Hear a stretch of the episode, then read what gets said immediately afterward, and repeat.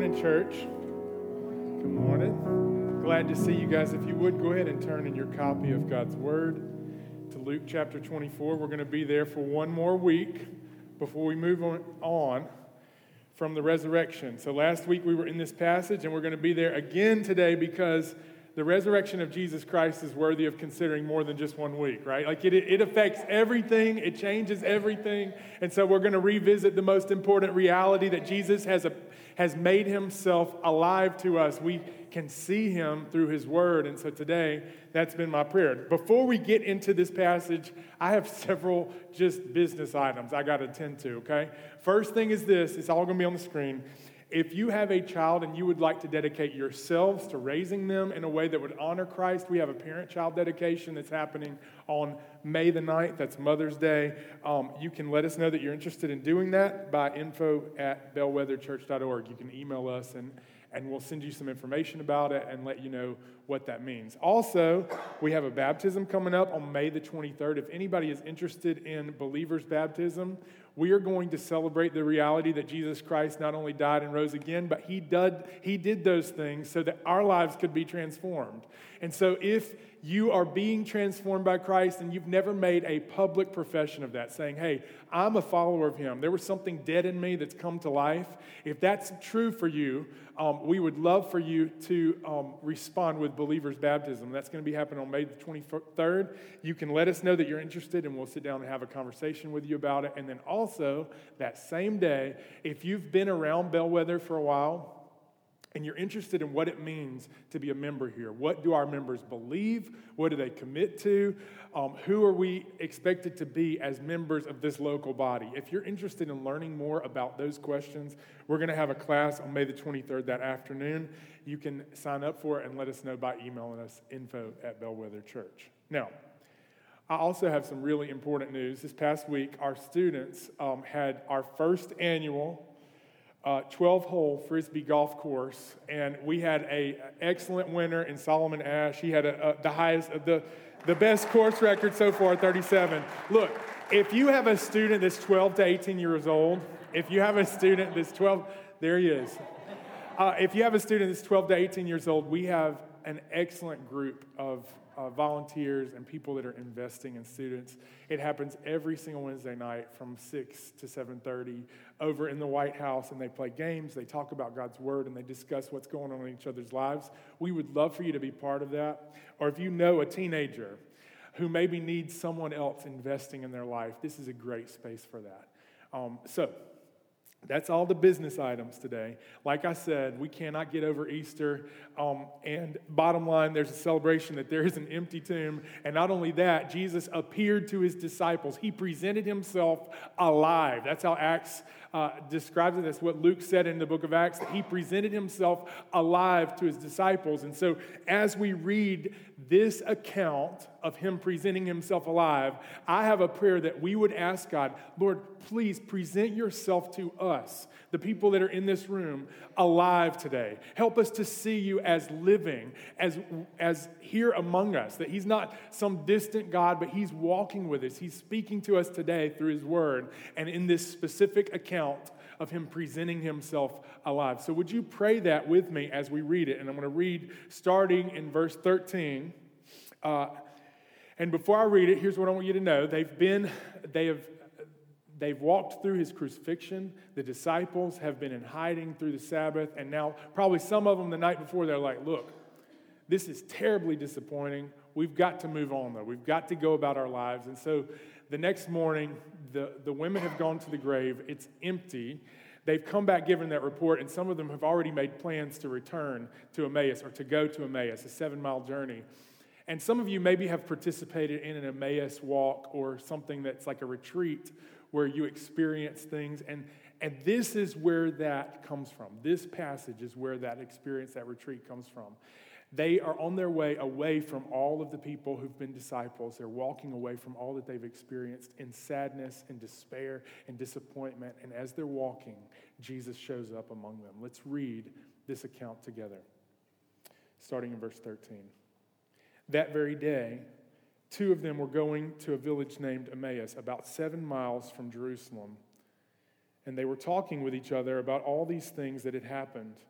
And while they were talking and discussing together, Jesus himself drew near and went with them. But their eyes were kept from recognizing him.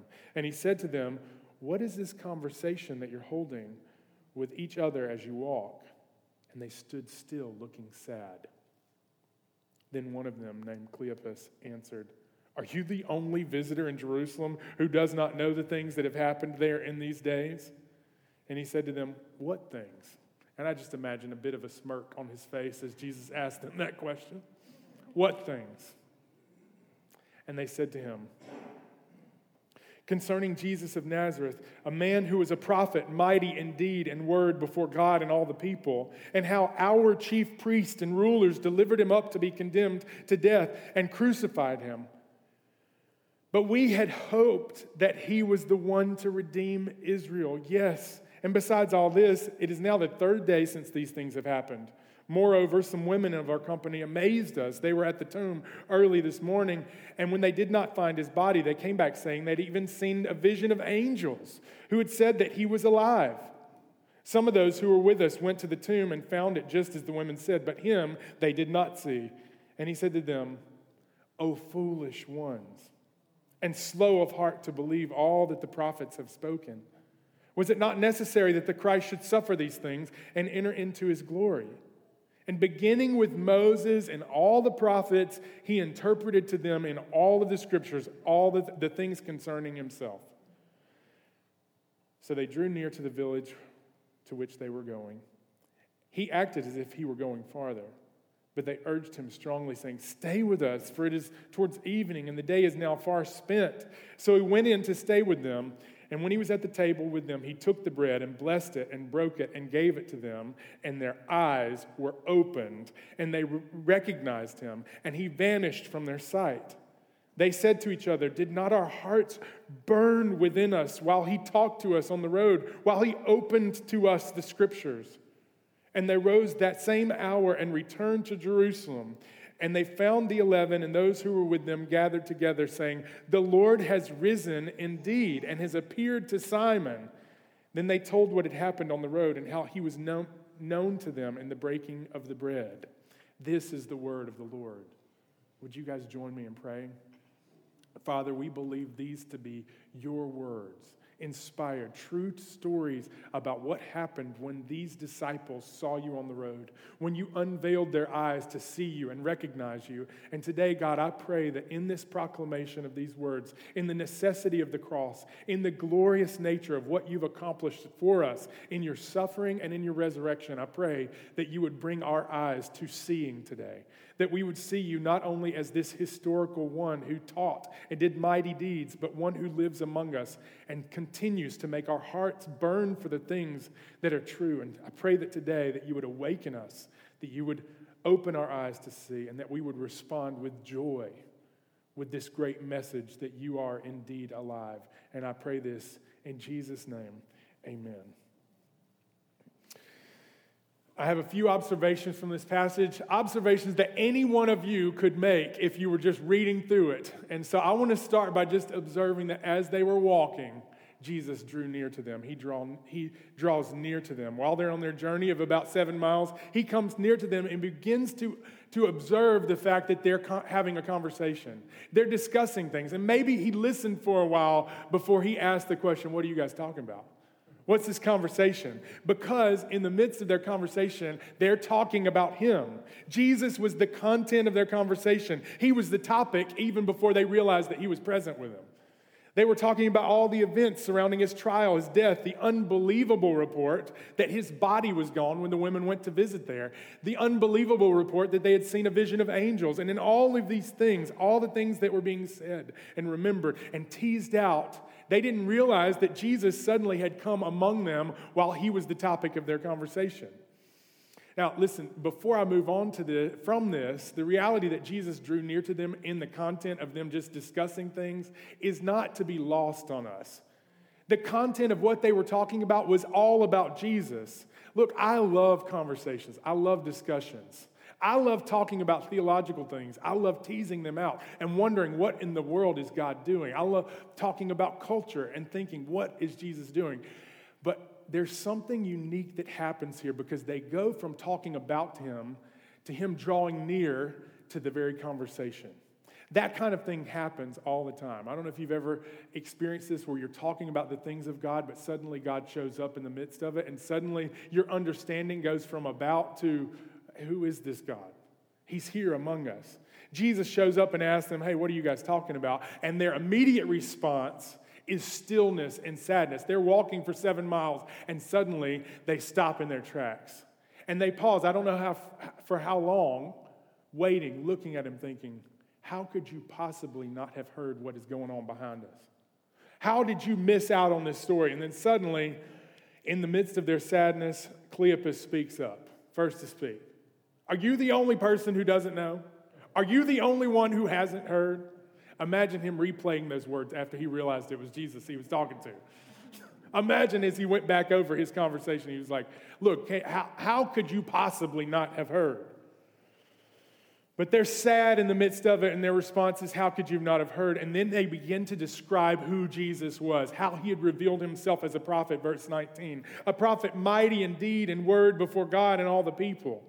He wasn't just a teacher. We've witnessed things that could not possibly be explained. And how in the world do you explain to this man, asking them what have hap- what's happened? Three years of earthly ministry where Jesus has not only been teaching them things, but he's been doing these miraculous signs and miracles. And so when he asked them, What are you talking about? Where could they even begin? How do they start to explain who Jesus was? You guys ever been there where somebody asks you a question, you're like, Look, there is, there is no possible way for me to sum it up for you, okay? There is no way for me to go back and rewind and tell you my story of experiencing the living Christ. There's no way for me to explain to you all the mighty things that He's done, all the ways that He showed off His power and might, all the ways that He showed off His wisdom. But they had to try. So they sum it up and say, This is a prophet. He was mighty in deed and in word before God and all the people. So everyone who saw this man recognized that there was something special about him. He was not just a teacher. In fact, then they show up with their disappointment. They said, Look, we, he's not just the topic of our conversation, he was the object of our hope. He was the one that we were hoping would redeem all of Israel. And the only way that you can know that Jesus was the, the object of their hope is that you see that he's also the subject of their disappointment. Verse 21 We had hoped that he was the one to redeem Israel. Yes, and besides all this, it is now the third day since these happened these things have happened. We had hoped. He was the reason for their hope. The reason that they're sad right now is because they had hoped something dramatically different was going to happen with the outcome of this mighty man, this prophet. The thing that we hoped would happen has completely been dashed. It's become impossible. You ever been there? Where the thing that you absolutely were hoping on, it becomes impossible, and you're like, okay, that road is completely blocked and there's no possible way. And, and now they begin to explain to Jesus that he, the man standing in front of them, is the reason for their sadness and disappointment. We had hoped and now are disappointed. We had thought and now we're confused. We thought that we were going to be redeemed by this man, and now he's dead. Their hope was in Jesus that he would redeem Israel, and he certainly did with all the things they were talking about, but they didn't understand it and they couldn't see it.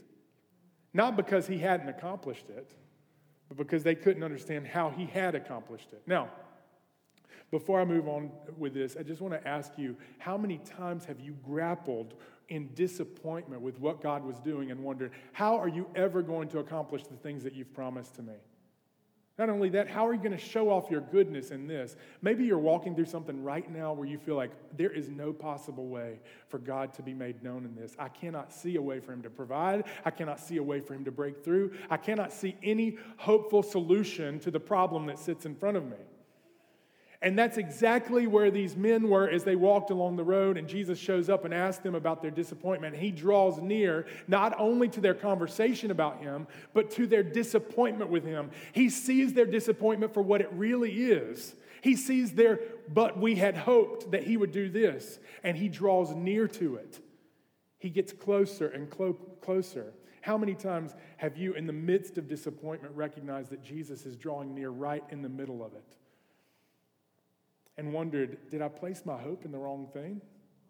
Was this the wrong source? And here, here's, the, here's the potential confusion in this. There's so many places that are inviting you to place your hope in institutions, in family members, in employers, in the government, in things around you. There's people that are saying you can place your hope in me, and they all will lead to disappointment. And sometimes you can place your hope in God and you might feel disappointed. You might think, hey, this is not what I'd hoped you would, this is not how I hoped you would solve this problem. But in the middle of that disappointment, if your hope is truly in God, in the midst of that disappointment, God can sometimes show up and reveal to you, hey, the thing that you were hoping for, I'm still in the middle of it. I'm still working redemption. I'm still working reconciliation. You just don't understand how I'm working.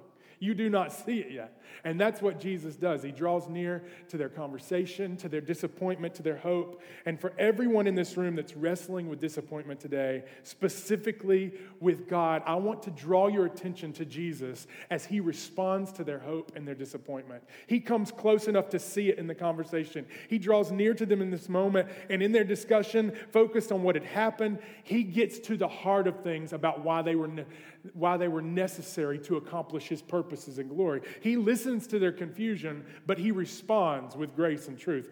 Then he does what is necessary for our eyes to be open. He opens the scriptures to them. And that's my second observation in verse 25. He, op- he begins by confronting them, and then he opens the scriptures. Verse 25, he said to them, O foolish ones and slow of heart to believe all that the prophets have spoken. In other words, you do not understand why this was necessary. You cannot comprehend all the things that you've studied, all the stories that you're familiar with. They were all pointing to me. Verse 26 Was it not necessary that the Christ should suffer these things and enter into his glory? And beginning with Moses and all the prophets, he interpreted them in all the scriptures, the things concerning himself. Now, can you imagine? I just wish I could have been present for this conversation. Like all the questions that I have about how in the world does this story point to you, Jesus? How does it point to your glory? There's lots of stories that I have questions about in God's word, and I would love to sit down with Jesus and just say, okay, explain it to me, okay? Explain this to me, because I would love to see how. But he spent however, whatever portion of this seven miles walking with them, opening the scriptures to them. And while he did it, their hearts are beginning to churn inside of them. Their hearts are burning for the things of God. And they're saying, wait, what in the world has happened? And I want to lay out a few things that he describes to them. First of all, he confronts them, okay? If you, if you want a Jesus that doesn't confront you when you're being foolish, you want a Jesus who doesn't love you because the, the God who loves you will not allow you to go on in foolishness. The people who love you the most, you know what I'm saying? Listen, the people who love you the most are the ones that are willing to come to you and say, This is foolish, okay? what you're doing, it's not right. And Jesus begins his explanation of things with this Oh, foolish ones slow of heart to believe. He begins with confrontation. Don't miss it. Nobody likes being called foolish, am I right? Nobody likes that. It's not a pleasant experience. But if you're going to be loved, truly loved, it's going to have to happen. And that's what happens. Jesus steps closer to them. And before you see this as some kind of unkind rebuke, where I, I hate it when people say, Jesus just slapped me across the face with this. I'm like, look, he is a gentle teacher. He is a gentle teacher. And no matter how foolish he's describing you to be, I want you to know that how he describes himself is gentle and lowly in heart. He describes himself that way when he invites you to take his yoke upon you and learn from him. He's saying, This is what I'm like. And so, if Jesus, as teacher, looks like the most harsh teacher you've ever experienced, you need to get to know him because he's gentle and lowly. And sometimes in his gentleness, he comes to you and says, Oh, foolish ones, slow of heart to believe. Look, are you dense? Are you slow? But he says it with kindness. the people who love you the most can say the most, they can say the most honest things to you because you know they're committed to your joy in the future. They want you to not miss out on the good things. And so he opens the scriptures to them and he doesn't just call them foolish. He says, You're slow of heart to believe. And then he doesn't confront them alone. That'd be cruel, wouldn't it? If people just went around confronting people and saying, You're being foolish. He doesn't just confront them, he corrects them and says, Let me help you to understand what's going on. And he begins to explain it. He corrects them and he says, Look, I understand you're disappointed because you lack understanding, okay? The reason that you had hoped and now you think that you can't hope that anymore that Jesus would redeem Israel is because you do not understanding you do not understand that that's exactly what I've accomplished. And then he begins to correct them in two ways. He says, "Look, this is the necessity of my suffering, and this is what it was required to enter my glory." Two parts. First, the necessity of suffering. He explains throughout the scriptures. And I can just imagine some of the things he must have explained to them. Right? Can you imagine walking along the, the road with Jesus and he opens up their minds and his word to them? He must have explained that the, pro, the promise that was laden there in the curse, that one day this serpent's head would be bruised by the heel. He must have explained to them that that was pointing to the day when Christ would die. He must have explained how Abraham's seed would become a blessing to the entire world and to all the nations of the world, and that that had to become reality through Jesus Christ. Can you imagine them looking on him and thinking, oh, yeah, I remember when he said that? Or how Abraham's faith had made him righteous before God. Remember that in Genesis? That he believed God and somehow God reckoned it to him as righteousness. How in the world could that be true? And now he's explaining these things. Look, this is why it was a necessity for me to die. Don't you wish you could have been there as he explained the wandering in the wilderness and how the promise of being delivered from Egypt was a reflection of this spiritual deliverance that Christ was offering to everyone who would believe? He's explaining all of those books of the law and Moses, and he's saying, Look, every single one of these places, all of the stories, all of the ones, all of those stories of deliverance, it was all pointing to one thing to my arrival, to my accomplishment, to what I've, I've done in my death, and the glory that I've displayed. And so maybe they remembered that confrontation as they're sitting there listening to Jesus with the Pharisees. You guys remember this? The Pharisees are searching the scriptures, and he says, Look, you look in the scriptures. Look in John chapter 5, it says this. You you search the scriptures because you think that in them you have eternal life, and it's they that bear witness about me. Yet you refuse to come to me that you may have life. I can, I can just imagine some of the disciples or these two guys walking on the road thinking, I remember Jesus saying something like this. I remember him saying that all the scriptures were testifying about me. And suddenly, this disappointment turns from disappointment into clarity, and they're beginning to understand they're beginning to say, okay, maybe, maybe all these things were necessities. His suffering, was it not necessary for him to suffer so that not only would we understand, but we would see that Christ had suffered in our place for sins. Maybe he had explained that all of those sacrifices, the scapegoat and the heifers and the goats and everything that had to die, was all pointing to this one great sacrifice that would speak a better word for all time and for everyone who would trust in him. Maybe they were seeing, whoa, this is the Lamb of God who's poured out his blood for the sins of the world. And suddenly they see the necessity of the cross and they see his glory because in this moment of suffering, it is the most glorious. And when I say glory, it just means that suddenly it's coming to light who God really is. That's what's glorious about it. His greatest act of mercy on display. It was necessity. It was a necessity to demonstrate his mercy. It was a necessity to demonstrate his love that Christ would suffer in our place. The greatest demonstration of love for all time, this true Redeemer of Israel, is that Christ would die in their place for their sins. And for all of you who believe, this is the necessity of the cross. That when we look back on it, we don't just see it as, a, as an absolute crime, which it was and is, but it was a necessity for all of us who would believe to be made right with God. And so Christ is explaining this to them, and then he explains his glory. Maybe this moment that they've despised would become the most important moment of all history. The moment that made them wonder in disappointment and in fear and confusion would become the moment that defines the rest of their future. This glorious moment. And so, before I move on from this, from him drawing near and opening the word, I just want to point out a few things for you today, okay? Jesus not only draws near to them, but he draws near to everyone in this room who's thinking about him and talking about him, who's having conversations and discussions of who he is and what he does. He's drawing near in your disappointment where you say, We had hoped. For all the places that we say we had hoped that Jesus would come through in this way, he draws near. And sometimes he confronts and sometimes he corrects, but he's explaining to us today what am I doing? What's the necessity of suffering and for the glory that would come? He not only draws near in our conversations and sees our disappointment, he understands our sadness much better than we even understand it ourselves. And that's ultimately what he's saying to these guys Look, you think you're sad. I'm the guy who walked through the suffering. In their stillness and sadness, he began to explain to them what they could not understand for themselves. And when Jesus opens our mind to his word like this, he's going to confront every corner where we're foolish and slow of heart to believe.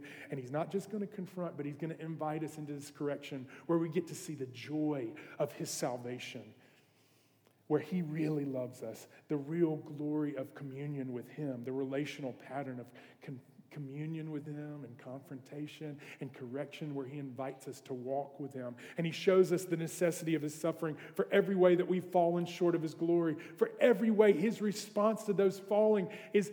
Is that he's provided everything that we need through his sacrifice. He shows us the necessity and his provision in all of it. He's declaring for everyone who would believe this is the gift to you. It's not just a disappointment. This is my glory. And for everyone who trusts in it, when God opens our eyes to these things, does our heart not burn within us? Do we not long for it to be true? That for everyone who believes, we, we long for this in the same way that these men, when they look back on it, they said, Did our hearts not burn within us? When he talked to us on the road, while he opened up the scriptures to us. When someone opens God's word and they describe it, how I long for that experience where I know, Christ, you're telling me these things. It's not because of the communicator, it's because you've communicated yourself to us through your word. And so it wasn't just because it was Jesus. Now, that was supernatural, right? Jesus is not revealing himself, but the reality is he opened the scriptures to them. That's the confidence that we have. That's when our hearts open up and we say, Yes, Lord, yes to these things. Yes, it's true, it's true, it's true. And then let's consider as their hearts burned, how did they respond to Jesus? The first thing they did in verse 28, they got near to the village. Jesus acts like he's going to keep going. In verse 29, it says, They urged him strongly, saying, Stay with us. For it's towards evening and the day is now far spent. Maybe they're worried. They're like, look, it's getting dark out here. You don't need to keep going. We've been going for seven miles. You need to stay here with us. Maybe they're just hearing him and saying, This man speaks with a different kind of authority and we want him to stick around. Maybe he'll bless the meal because that's what he does. In other words, they're saying, More, more, more. Their first response to Jesus is, I want more of that. I want that whatever he has, this confidence, this truth, the way that he explains things, it's different. And they wanted it, they urged him to stay. And Jesus acted at least like he was going to go further. He's like, I'm going to keep going. Like, no, no, no, no, no, no, please stay with us. It's getting late. And they invite Jesus to stay. Some of you are at that point today where you'd say, hey, I don't know about this, but I'm interested in knowing more. Some of you are at that point where where there's an opportunity for you to invite Jesus just to stay with you, to sit, because he loves it. He loves it when we long for more of him. He loves it when we hunger and thirst for righteousness. He loves that. He blesses it when we long to see Him as He is and to enjoy Him as He is. He responds with, okay, I'm going to stick around for that. He loves it. He enjoys that. And if Today, God is presenting himself to you alive in the same way that he presented himself to them alive. And he opens their eyes when he blesses the food. And suddenly they see him and suddenly he vanishes. But if that's you today and you're seeing for the first time that this is the true and living God and he's opening your eyes, praise be to God. There's an invitation to stay, and he always responds to that invitation. It says that he will in no way cast them out that come to him. So if you're coming to Him and, and desiring of more of Him, He wants to reveal Himself to you. And there's a difference, though. Before I move on, there's a difference in knowing about God and knowing God. Do you know that? There's a difference between the topics of their conversation and this moment when they recognize that He's with them.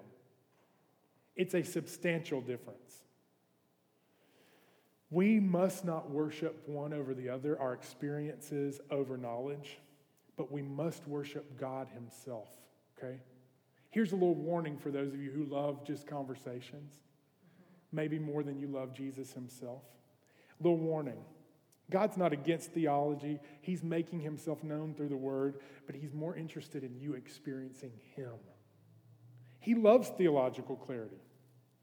But if you're here today and you're thinking, hey, this gathering makes no sense, I don't know who they're singing to or singing about, if our prayers and worship make no sense, not everyone's eyes have been opened. That's what I want to I, I want to tell you. If something in my word sounds clear, but you're not quite sure yet, and I sound like the Peanuts teacher, wah, wah, wah, wah, wah, wah, wah, wah, if that's you today, my prayer for you is that your eyes would be opened.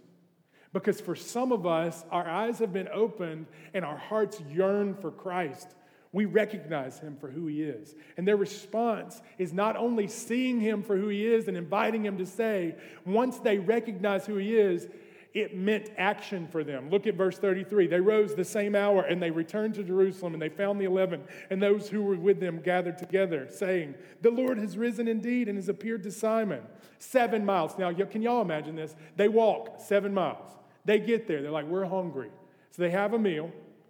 And as soon as they recognize Jesus, they're like, We got to go back. Seven more miles, okay? For those of you who are from here, that's like walking to the Madison airport, okay? You walk from here up Old Canton Road and you get there and you're like, okay, I think we need to go back. They turn around and they start heading back. They rose the very same hour. So I don't know how late it was because it said the first time it was getting late in the day, but they walked seven miles more. And maybe they're walking back because they thought, look, these people were confused when we left them. There was reports that Jesus might be alive. We got to tell these people. We've got to respond to their confusion.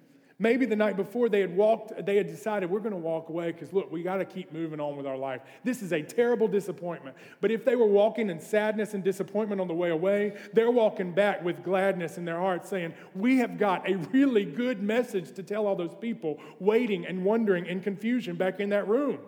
We have got really good news. And so they respond not only to seeing Jesus with joy, but they go back to tell people who might be wondering. There was a need, confusion. Some of you know people right now who are on the verge of confusion and they're thinking, I don't know what to think. And if you're sure of this, God has given you a surety, not just for yourself, He gives you a message for those who might need to know Him.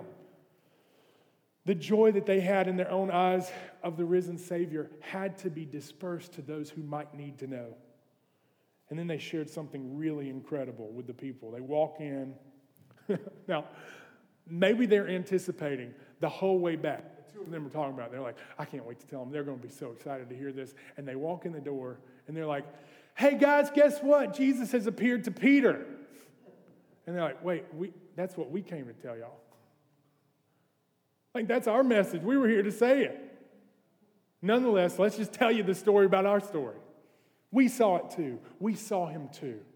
The amazing fellowship that must have been had in that moment. Don't you wish you could have just been a fly on the wall? For everyone in the room who's going, I cannot believe it's true. Jesus has risen from the dead. It, they moved from receiving his message to receiving him and seeing this man is alive. It changed everything about their experience. And so, they got together with some other disciples, which is what people typically do if they know Jesus that if you've recognized that he's alive today, you're like, I got to get with some other people who also believe this because it's unbelievable. I got to be around some people that also agree that this man is alive. So their response was to get up, take the message back, get together with those who had already seen that Jesus was alive. And they're sitting there telling stories, saying, Man, I was walking along the road. Listen what he said about this. Listen what he said about this. They begin sharing their response.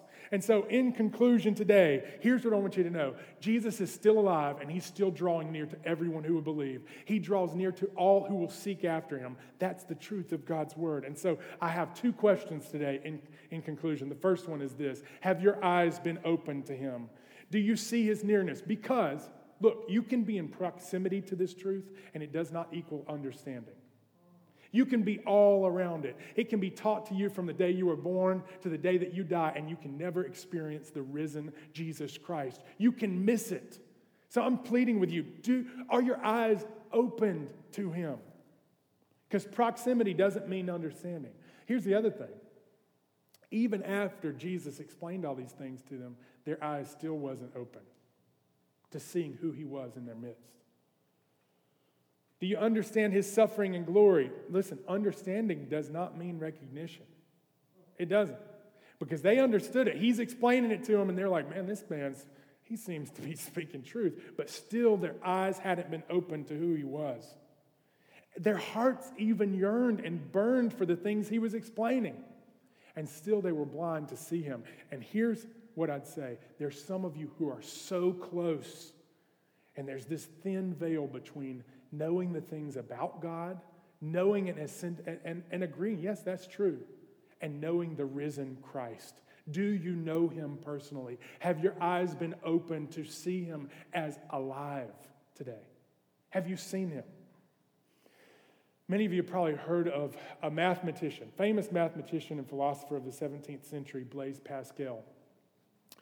When he was a young man, his father was going through an illness, and so there were people that were operating on his father who were believers, and they had shared Christ with him, and he came to an intellectual assent. This is true. And so he converts intellectually, but after his father died, he drifts away. And then there's this moment when he's older it's late one night, and he writes about it in his room in his journal. It's Monday, the 23rd of November, and this is what he wrote. From about half past 10 at night until about half past midnight, for two hours, this is how he describes it fire, fire, space, space, space. He describes this experience like this God of Abraham, God of Isaac, God of Jacob, not of the philosophers and of the learned. Certitude, certitude, feeling, joy, peace. God of Jesus Christ, my God and your God, your God be my God. Forgetfulness of the world and of everything except God. He is the he is only found by the ways taught in the gospel, grandeur of the human soul, righteous Father. The world has not known you, but I have known you. Joy, joy, joy, tears of joy.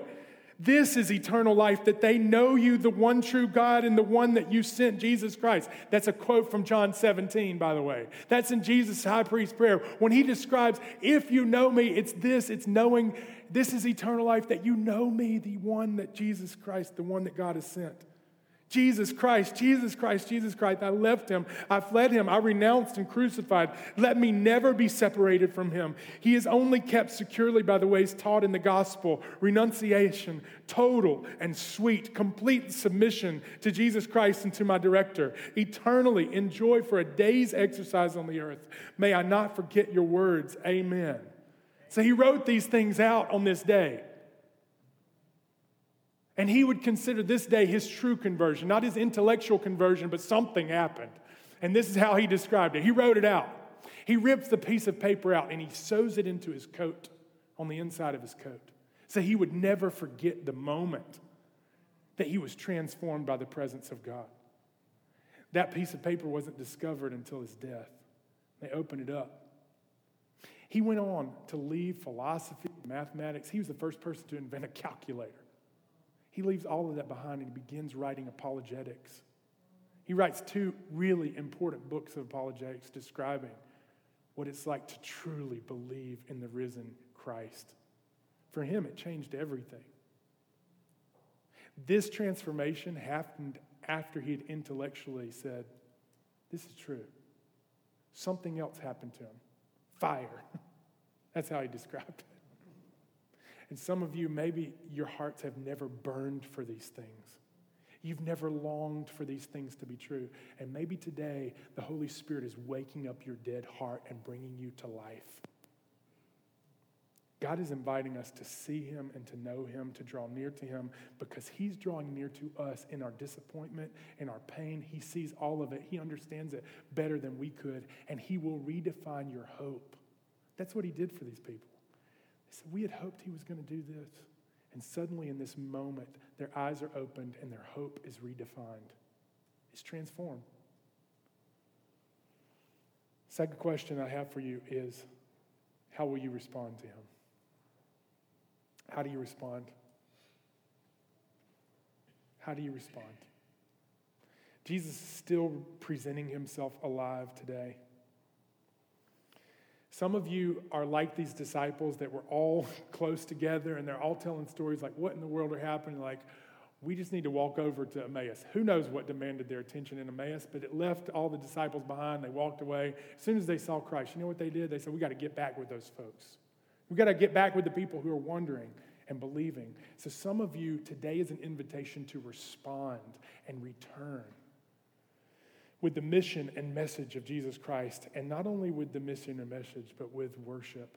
Can you imagine their joy as they shared together? This Christ, he is indeed alive.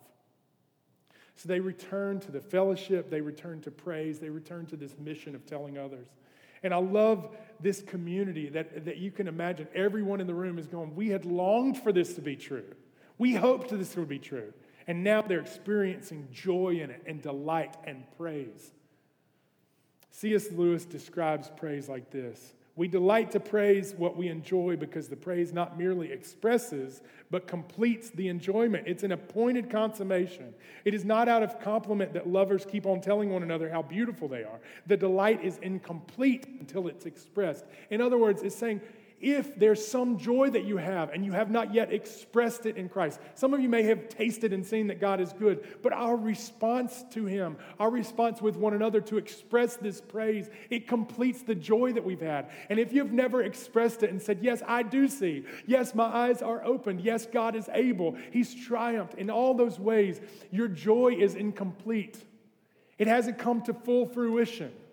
And so the, re- the, the return to this group of people, it completed the joy because they had something to say. They had a story to tell. And some of you have stories to tell, and you've never shared it. You've never expressed the great reality that Jesus Christ had presented himself alive to you. And so in this room, can you imagine the mutual joy when they express their praise? Now, one practical way to respond to this today is that you get together with some other believers and you just start talking about God's word and you invite God to show up in that space, okay? That's like a really practical way. Get together with somebody else who believes Jesus really is alive and just start talking about his word. And I promise you, in the midst, it's not every time, but a lot of times your heart begins to burn because God shows up in the midst of it. Really practical way that we can do this is get together in people's houses and just talk about the Bible together. It's really simple. Next week, we're starting a sermon series in 1 Thessalonians. We have two small groups right now that exist, okay? We need a lot more. We need people to, we have one that's, that's on Zoom. And if you're interested in doing that, it's on Sunday mornings on Zoom, so you can attend that from wherever you live. No demands on the travel time. We have another group that happens on Sunday nights in Eastover. And there's a bookmark on your way out. It has every passage that we're about to walk through in 1 Thessalonians and seven questions for you to talk through with somebody else. We're, we're launching back groups, okay? So if you're interested in leading a group or attending a group, we would love to give you information about the two that exist, and we'd love to help you start a new one because we need as many groups as possible sitting down, talking about God's Word. That's a practical way that we might respond. Just sit down and talk about God's Word with somebody else who believes. So, today, my hope for us is that in every way that God has not shown up yet to, to you as alive, that He would unveil your eyes, that you would see Him as living, as among us, and that you'd respond with, re, with rejoicing because He's alive. Well, let's bow and pray to that end. Father, thank you so much for your word today. I pray that this truth, this true story about you presenting yourself alive, would come alive to us today, that we would see you and our hearts would respond with joy. That we'd go wherever you call us to go, no matter how far it is, to bring this message, this good news that you really are alive, that you, your suffering was necessary and your glory is eternal. It is majestic. And Lord, I pray that today we would celebrate you in a way that honors your sacrifice. I pray that we would sing songs of praise lift you high, and exalt your name. And that in the midst of that, you would draw near to us as we draw near to you. And I pray this in the name of Jesus Christ. Amen.